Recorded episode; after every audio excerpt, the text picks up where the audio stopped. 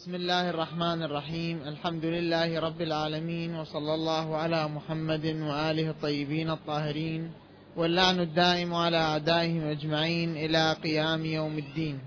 قال الله تعالى في محكم كتابه العزيز الحكيم بسم الله الرحمن الرحيم. إنا أنزلناه في ليلة القدر وما أدراك ما ليلة القدر. ليلة القدر خير من ألف شهر. تنزل الملائكة والروح فيها بإذن ربهم من كل أمر. سلام هي حتى مطلع الفجر. يقع الكلام الآن في إثبات ولادة الإمام المهدي عجل الله تعالى فرجه الشريف والأدلة التي سيقت لإثبات ولادته. الأدلة التي تقدمت تقدم الكلام فيها أدلة كانت تثبت وجود ضرورة وجود شخص ينزل عليه الروح تتنزل عليه الملائكة في كل ليلة قدر. الكلام الآن في إثبات حقيقة هذا الشخص في إثبات مشخصات هذا الموجود في إثبات أن الذي تتنزل عليه الملائكة والروح هو الإمام عجل الله تعالى فرجه الشريف. من بين الأدلة التي تذكر لإثبات ولادته لإثبات إمامته عجل الله فرجه الشريف أربع أنواع من الأدلة أربع أصناف من الأدلة. الدليل الأول الدليل الأول يمكن أن نعبر عنه بدليل الضرورة بدليل الحكمة بدليل النظام. حيث أننا تحدثنا في مقدمة البحث عن أن هناك نظام اقتضته خلقة الله سبحانه وتعالى للكون وحيث أن هذا النظام الذي اقتضته الخلقة يحتاج إلى مدبر يحتاج إلى مدير يحتاج إلى راع يحتاج إلى هاد يأخذ بالمخلوقات ليوصلها إلى غايتها. اذا لا بد أن يكون شخص لا بد أن يكون إمام يأخذ بالناس إلى طريق الهداية. هذا هو الدليل الأول الذي يمكن من خلاله إثبات ولادة الإمام المهدي عجل الله تعالى فرجه الشريف.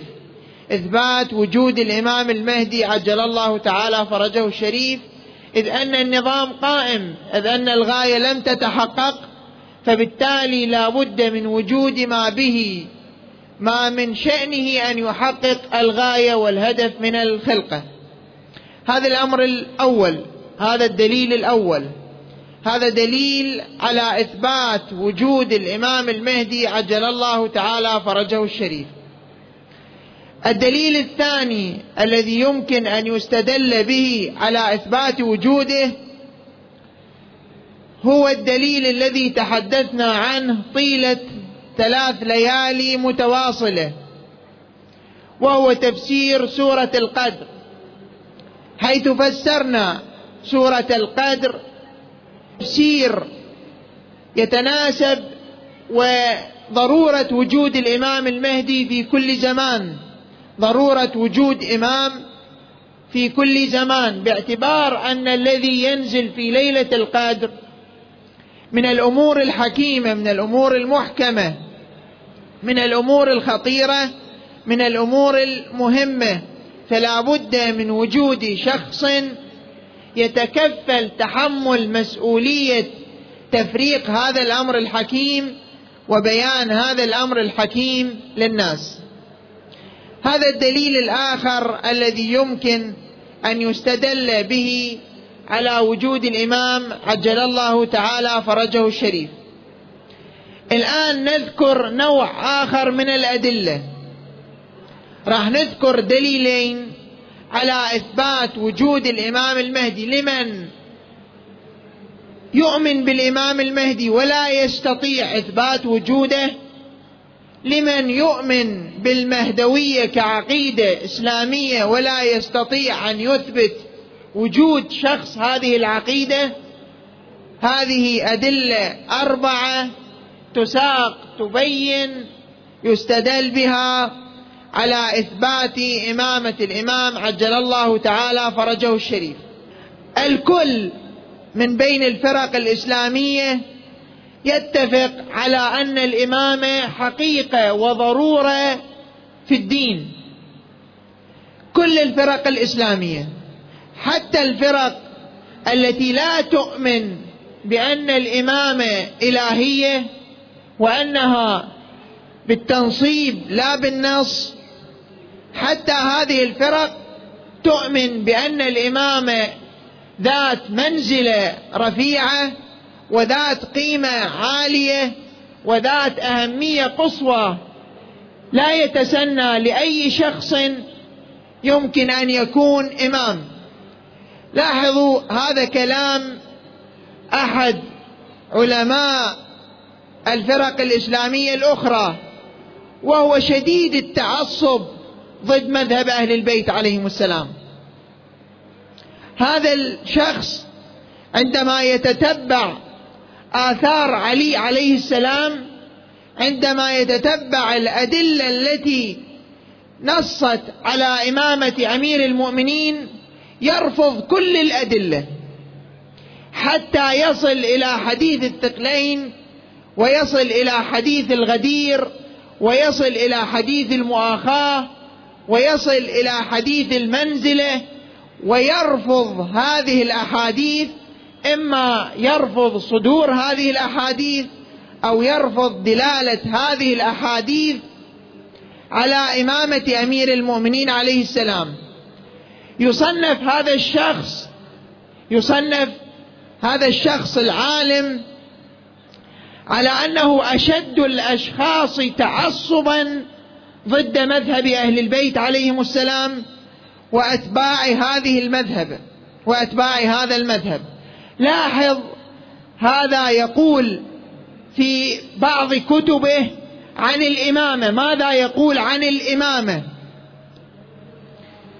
في كتاب له باسم مجموع الفتاوى يقول فإن الأرض هذا العالم الذي يلاحق الأدلة التي تدل على إمامة أمير المؤمنين يلاحق الأدلة التي تدل على إمامة أهل البيت ويحاول أن يوهنها ويضعفها ويبعد دلالة هذه الأدلة على إمامة أهل البيت وإمامة أمير المؤمنين والإمامة الإلهية في الشريعة الإسلامية. لاحظ ماذا يقول.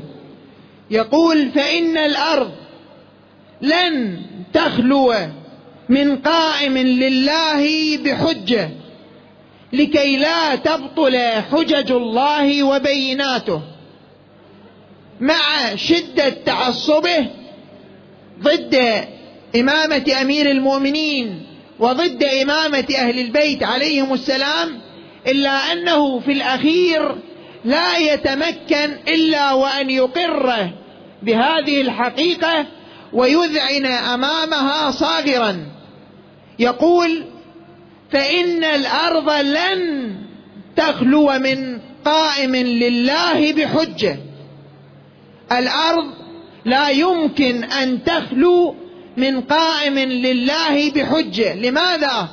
يقول لكي لا تبطل حجج الله وبيناته لكي لا تبطل آيات الله لكي لا تبطل حجج الله.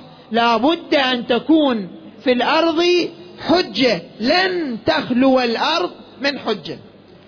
له عبارة أخرى في كتاب آخر أوضح دلالة على ضرورة وجود الإمام في كل زمان. ولكن مع قوله بهذه الضرورة وأن الإمام ضرورة لا بد منها مع ذلك عندما يسأل عن من هذا الشخص الذي تتحدث عنه من هو هذا الإمام؟ يقف صاغرا ولا يجيب وينكر إمامة أهل البيت عليهم السلام.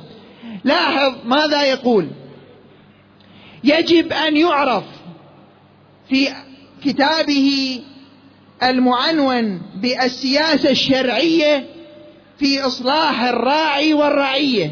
كتاب السياسة الشرعية في إصلاح الراعي والرعية.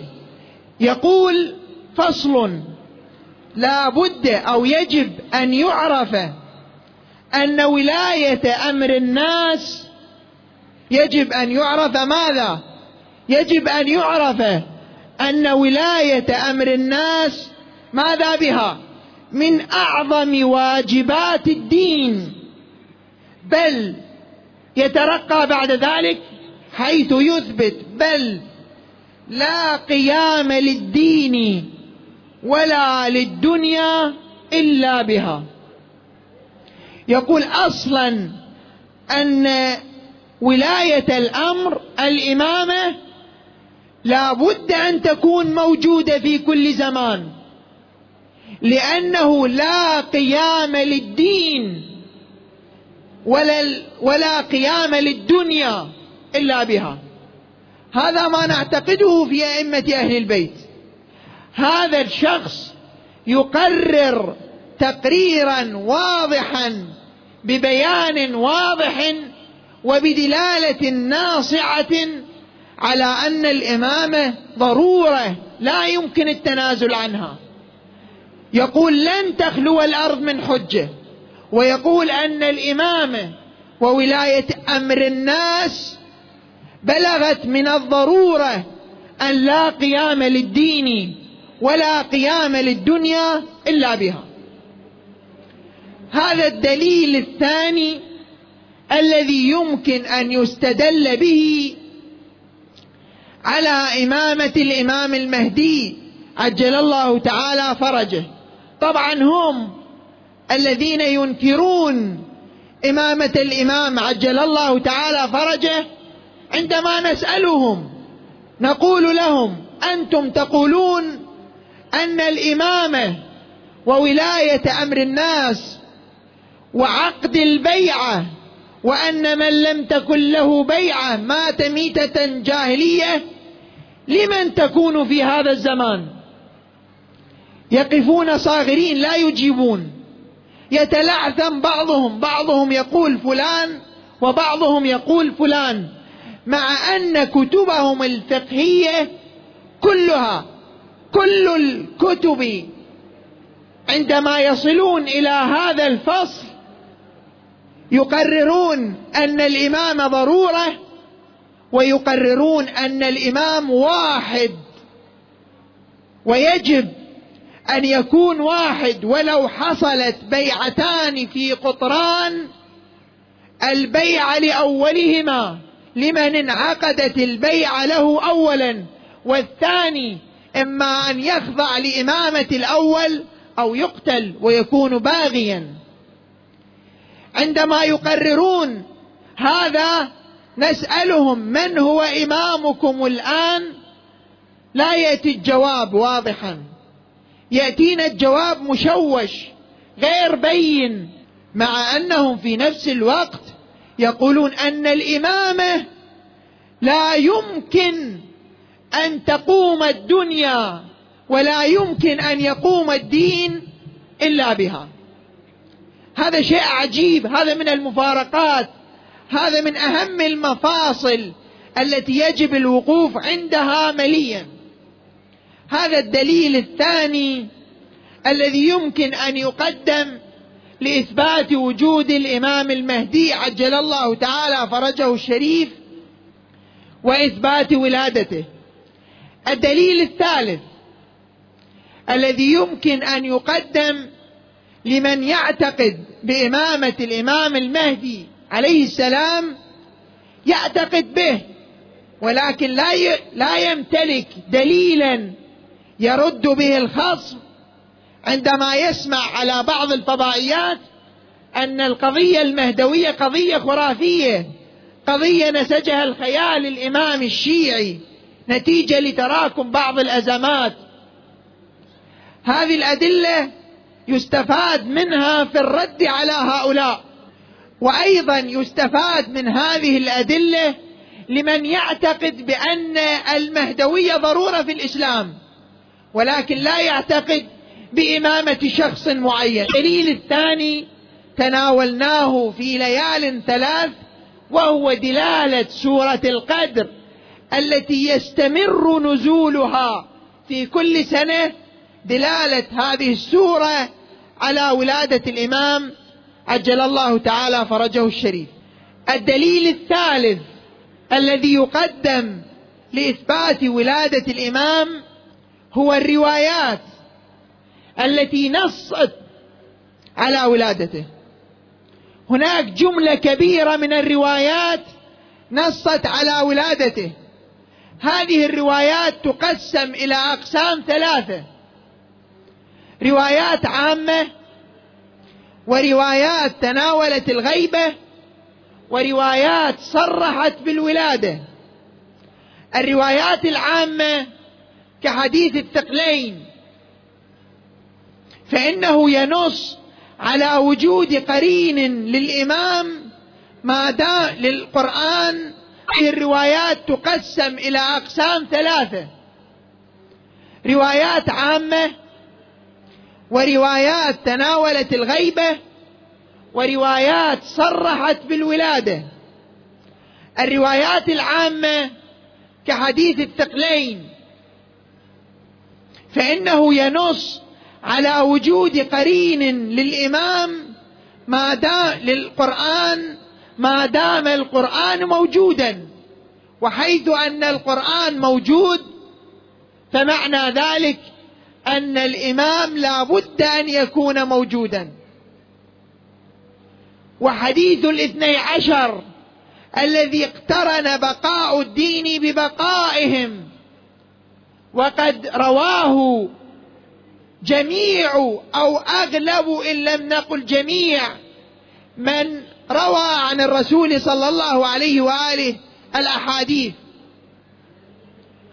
هذا الحديث ينص على ضرورة وجود اثني عشر إماما ما دام الدين باقيا مستمرا. ولا يوجد تفسير لهؤلاء الاثني عشر إلا ضمن التفسير الذي يقدمه مذهب أهل البيت عليهم السلام. هذه وغيرها من الأدلة من الروايات نسميها الأدلة العامة. هناك أدلة خاصة تنقسم إلى قسمين. الأدلة الأولى التي تحدثت عن غيبة الإمام تحدثت عن أن هناك إمام يغيب عن الناس شخصه ولا يحل لهم تسميته هذه الروايات بلغت العشرات بل بلغت المئات ولا وليس في ذلك أدنى مبالغة. هذه الروايات تواترت عن أهل البيت عليهم السلام. فكيف يكون شخص غائب وهو لم يولد بعد؟ اذا لابد أن يكون قد ولد ثم غاب. اذا هذه الروايات تثبت بلا أدنى شك ولادة الإمام عجل الله تعالى فرجه الشريف. النحو الثالث من الروايات وأيضا هي كثيرة جدا تلك الروايات التي تنص على ان للحسن العسكري حادي عشر أئمة أهل البيت ولد قد ولد في سنة 255 للهجرة. هذه الروايات كثيرة ولكن للاختصار أنا اخترت ثلاث روايات صحيحة السند. عندما أقول صحيحة السند معنى ذلك أن الطريق بيننا من الآن من الشخص المتحدث إلى زمن الإمام. هذا الطريق صحيح ولا يوجد فيه كذب ولا يوجد فيه وضع ولا يوجد فيه دس. هذه الرواية تسمى رواية صحيحة. لا يمكن أي شخص لا يمكن لأي شخص أن يناقش ويقول أن هذه الرواية مكذوبة. لماذا؟ لأن الطريق صحيح وقد نص على توثيق من وقع في سند الرواية. اذا القسم الثالث من الدليل الثالث. قلنا أن الدليل الثالث على إمامة الإمام المهدي هي الروايات وقسمناه إلى ثلاث أقسام الروايات العامة والروايات الخاصة. والروايات الخاصة قسمناها إلى قسمين الروايات التي نصت على وجود شخص يغيب عن الناس والروايات التي نصت على ولادة ذلك الشخص. قلت أنا اخترت من هذه الروايات ثلاث روايات صحيحة السند. تابع معي هذه الروايات لتجد كيف أنها تنص على ولادة الإمام المهدي من نسل الإمام الحادي عشر الحسن بن علي الهادي العسكري. الرواية الأولى رواها الكافي في رواها الكليني في الكافي وسندها صحيح عن محمد بن يحيى عن أحمد بن إسحاق عن أبي هاشم الجعفري. وهؤلاء كلهم ثقات. قال أبي هاشم أبو هاشم يقول قال قلت لأبي محمد عليه السلام جلالتك مكانتك لأبي محمد الحسن العسكري عليه السلام. مكانتك يا سيدي شوف هذه فائدة أخرى. انظر إلى أتباع أهل البيت كيف يتحدثون مع الأئمة. كيف يذكرون الأئمة. هذا أدب ينقل إلينا كيف نتحدث مع الأئمة. لاحظ الروايات الثلاثة تدل على الولادة وتنقل لنا من جانب آخر ادبا. يؤدبنا به أتباع أهل البيت وعلمائهم في كيفية التعامل مع الأئمة. أبو هاشم يقول قلت له لأبي محمد عليه السلام جلالتك تمنعني مكانتك تمنعني من مساءلتك. مكانتك تمنع أسألك ما أقدر أسألك. فتأذن لي أن أسألك؟ إنت تأذن لي أسألك؟ قال سل اسأل. فقلت يا سيدي هل لك ولد؟ أنت صار عندك ولد؟ مو الناس يقولون إنت أبتر ما عندك ولد. أنت آخر الأئمة راح ينقطع نسل الأئمة. هل لك ولد؟ منا أنا نقدر نلتفت. إلى شدة الأزمة التي كان يعيشها الحسن العسكري عليه السلام. أقرب الناس إليه. هذا أبو هاشم إذا تقرون ترجمته يشوفونه من خلص الشيعة. مع ذلك لا يعلم أن هل للإمام ولد أو لا. ما هو الظرف الحرج الذي كان يعيشه الإمام؟ هذا من خلال هذا الحديث نتمكن من دراسة الجو الخانق الذي كان يعيشه الإمام العسكري عليه السلام. يقول فقلت له يا سيدي هل لك ولد؟ صار عندك ولد؟ فقال نعم. فقلت فإن حدث بك حدث إذا صار شيء اعتقلوك قتلوك سموك. فأين أسأل عنه؟ وين ألقاه هذا إذا سألت عنه الولد؟ فقال بالمدينة.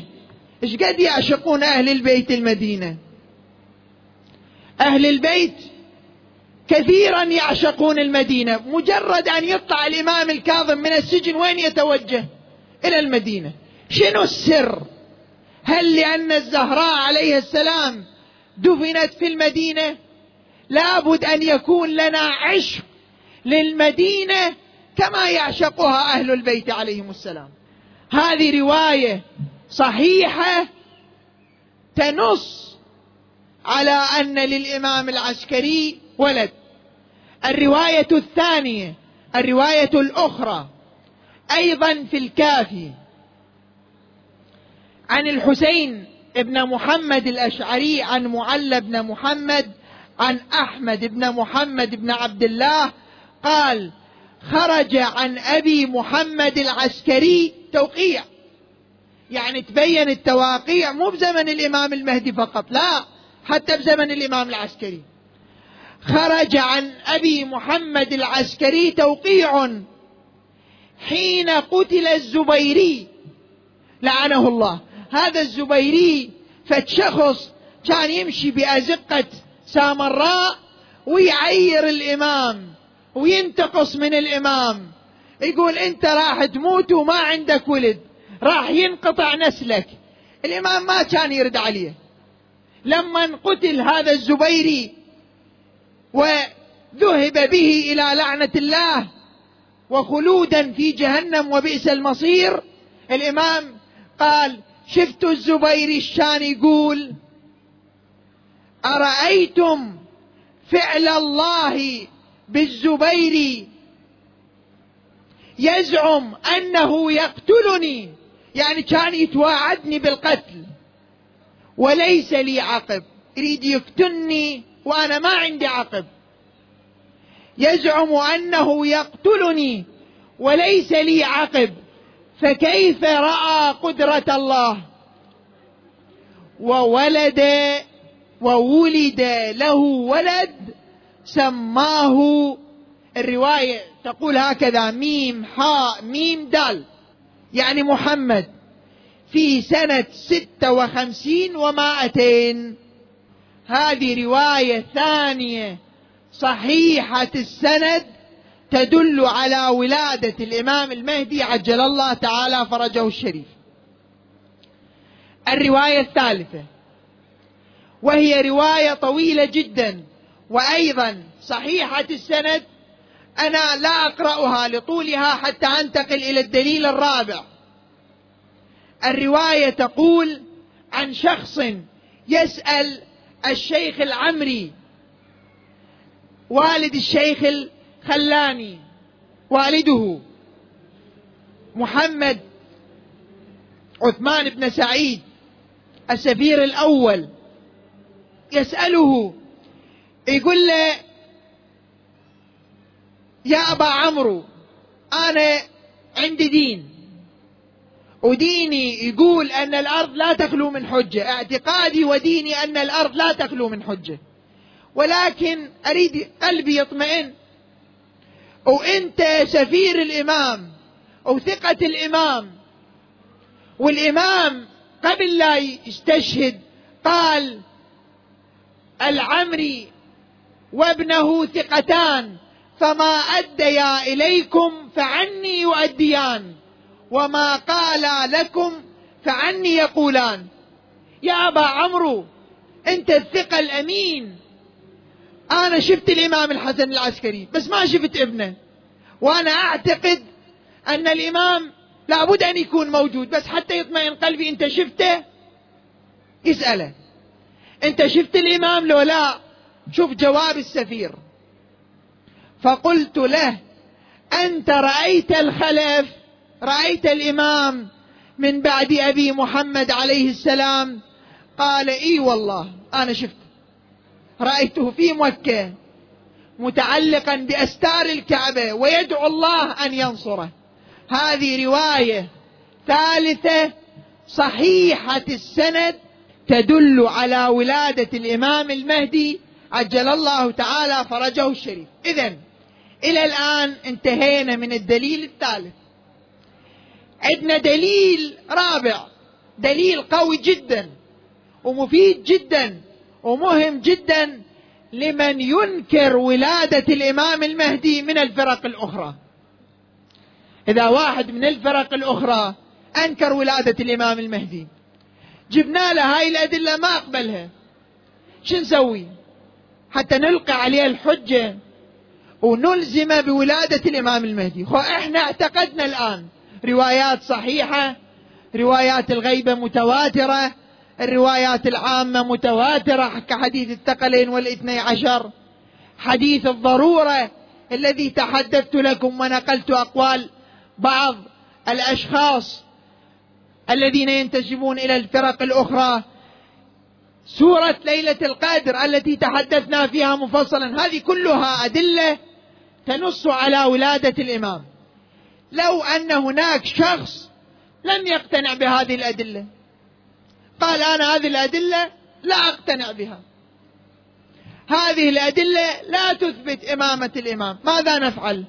عندنا دليل رابع. هذا الدليل الرابع يثبت إمامة الإمام المهدي وولادته ومن الحسن العسكري وبنص كلمات أكابر علماء الفرق الإسلامية الأخرى. مو علماء صغار لا علماء إذا رفضوا أقوالهم النتيجة يرفض الدين الواصل إليهم عن طريقهم. وإذا فعلوا الثاني لم يبق لهم دين. فالقول لهم ملزم وعليهم حجة. أيضا الأقوال كثيرة. قد تبلغ العشرين قول. اختصرت حوالي خمسة أقوال لأهم العلماء وأقدم العلماء. جبت تسلسل تاريخي قريب من زمن الولادة وأخترت الأقوال ذات الثقل الكبير وذات الأشخاص ذوي المكانة الرفيعة. القول الأول قول الإمام أبي الحسن علي ابن إسماعيل الأشعري. بعد هذا الأشعري مشهور ما يحتاج أن نتحدث عن الأشعري من هو. هذا شو وقت توفى الأشعري؟ توفى سنة 334 يعني بزمن 324 يعني بزمن السفراء. السفراء موجودين. هذا هو توفى. ماذا يقول؟ في كتابه أهم كتاب هذا عند الأشعري اللي هو مقالات الإسلاميين. أهم كتاب. ماذا يقول؟ يقول وإن علي بن محمد ابن علي بن موسى نص على إمامة ابنه الحسن اللي هو الحسن العسكري ابن علي بن محمد بن علي بن موسى. وهو من هو؟ الحسن العسكري. كان بسامراء. وإن الحسن بن علي العسكري نص على إمامة ابنه محمد ابن الحسن ابن علي وهو الغائب. نظر عندهم عند الشيعة. واضح قول واضح. هذا ينقل لنا إياه. يا سنة. سنة 324 للهجرة. القول الآخر أشهر نسابة في الأنساب اللي هو كان موجود في سنة 341 النساب الشهير أبي نصر سهل البخاري. هذا عنده كتاب أعلام القرن الرابع الهجري في هذا الفصل من هذا الكتاب ماذا يقول؟ يقول يتحدث عن جعفر عم الإمام. كل إحنا نعرف جعفر وماكو ضرورة أن نتحدث عن جعفر. لا المحل مناسب ولا الزمان ونحن في رمضان مناسب أن نتحدث عن جعفر. هذا يتحدث عن جعفر. ماذا يقول؟ وأن الحسن بن علي نص على إمامة ابنه العفو. هذا القول يقول وإنما تسميه الإمامية أي جعفر بذلك. الإمامية يسموه كاذب. لادعائه ميراث أخيه الحسن عليه السلام هذا النص دون ابنه القائم. يثبت يصرح بأن القائم ابن الحسن العسكري. القول الثالث لعالم مشهور كلكم تعرفوه كتاب الأعلام الزركلي. ماكو أحد ما يعرف كتاب الأعلام؟ كتاب مشهور منتشر. ماذا يقول؟ يقول المهدي المنتظر سنة 256 سنة 870 ميلادية. محمد بن الحسن العسكري الخالص. شوف شلون يلقب ألقاب. ابن علي الهادي. أبو القاسم. آخر أبو القاسم. محمد شوف محمد بن الحسن. تابعوا وياي. محمد ابن الحسن العسكري الخالص. ابن علي الهادي. يلقبه يقول أبو القاسم. محمد أبو القاسم آخر الأئمة الاثني عشر عند الإمامية وهو المعروف عندهم بالمهدي ولد بسامراء الأعلام للزركلي. قول آخر القول الرابع في لسان الميزان لابن حجر العسقلاني عالم مشهور يقول أيضا يتحدث عن جعفر ثم يقول أخو الحسن الذي يقال له العسكري وهو أحد عشر من الأئمة الإمامية ووالد محمد صاحب السرداب. هاي قصة السرداب مشكلة يحتاج نوقف عليها.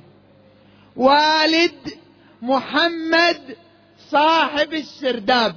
هذا منو؟ ابن حجر العسقلاني أشد من يتعصب ضد مذهب أهل البيت؟ والأشد منه تعصبا الذهبي في سير أعلام النبلاء انظر ماذا يقول الذهبي. الذهبي أشد شخص تعصب ضد علي في علم الرجال والتراجم. أشد شخص رأيناه يتعصب ضد أهل البيت الذهبي. ولكن الله سبحانه وتعالى تأبى مشيئته تأبى إرادته إلا أن تخرج الأدلة من أفواههم وتسطرها أقلامهم. ماذا يقول في سير أعلام النبلاء الجزء الثالث عشر الصفحة 119 المنتظر الشريف أبو القاسم محمد ابن الحسن العسكري ابن علي الهادي ابن محمد الجواد ابن علي الرضا ابن موسى الكاظم ابن جعفر الصادق ابن محمد الباقر ابن زين العابدين ابن علي ابن الحسين الشهيد. شوف سبحان الله لقب الامام الحسين شنو؟ ابن الإمام علي بن أبي طالب العلوي الحسيني خاتمة الاثني عشر سيدا الذين تدعي الإمامية عصمتهم. هذه أربع أدلة قاطعة لا تحتمل الشك. لا تحتمل الترديد من كل الأنحاء من كل الأصناف. دليل عقلي دليل قرآني دليل روائي كلام علماء. أكثر من ذلك ماذا يريدون؟ بحق أي شخص بحق أي شخص جاءت هذه الأدلة سوى أئمة أهل البيت عليهم السلام. حتى ندخل نفتح مدخلا للبحث القادم وهو دورنا تجاه الإمام ما هو؟ أذكر أن دورنا تجاه الإمام لا بد أن نأخذه من لسان أهل البيت. حتى نعرف تكليفنا تجاه الإمام لا بد أن نأخذه من لسان أهل البيت. لنفكر جميعا هذه الليلة إلى محاضرة يوم غد. لنفكر ما هو دورنا تجاه الإمام ونعتمد على قول الإمام الصادق. ماذا يقول عن خلاد بن الصفار سئل أبو عبد الله الصادق عليه السلام قال قيل له هل ولد القائم؟ زمن الإمام الصادق يسألون. شقد أكو اهتمام بقضية الإمام عجيب. الإمام يومهم يسألون عن القائم. الإمام الصادق بين ظهرانيهم يسألون عن الإمام. هل ولد القائم؟ قال لا. لاحظ هذه العبارة بدقة. هذه عبارة ما يصير نمر عليها مرور الكرام. هذه عبارة تدرس يتأمل فيها. ماذا يقول؟ من هو؟ الإمام الصادق. شوف لقب شنو؟ أستاذ أئمة جميع المذاهب. ماذا يقول عن الإمام المهدي؟ ولو أدركته لخدمته أيام حياتي. هو لم يولد ولكن لو أدركت أنا الإمام الصادق الإمام الصادق يتحدث يقول ولو أدركته ولو أنا صادق أهل البيت. إحنا يسموننا الجعفرية. يعني نتبع الإمام جعفر الصادق. ولو أدركته لخدمته مو يوم واحد مو ساعة واحدة. لخدمته أيام حياتي. أقول قولي هذا وأستغفر الله لي ولكم وأسأل الله أن يجعل هذه الكلمات محل الرضا والقبول قائلا وسامعا. إنه نعم المولى ونعم المسؤول ونعم المجيب. بسم الله الرحمن الرحيم. اللهم كن لوليك الحجة ابن الحسن صلواتك عليه وعلى آبائه في هذه الساعة وفي كل ساعة وليا وحافظا وقائدا وناصرا ودليلا وعينا حتى تسكنه أرضك طوعا. وتمتعه فيها طويلا. برحمتك يا أرحم الراحمين. وصلى الله على محمد وآله الطاهرين. والسلام عليكم ورحمة الله وبركاته.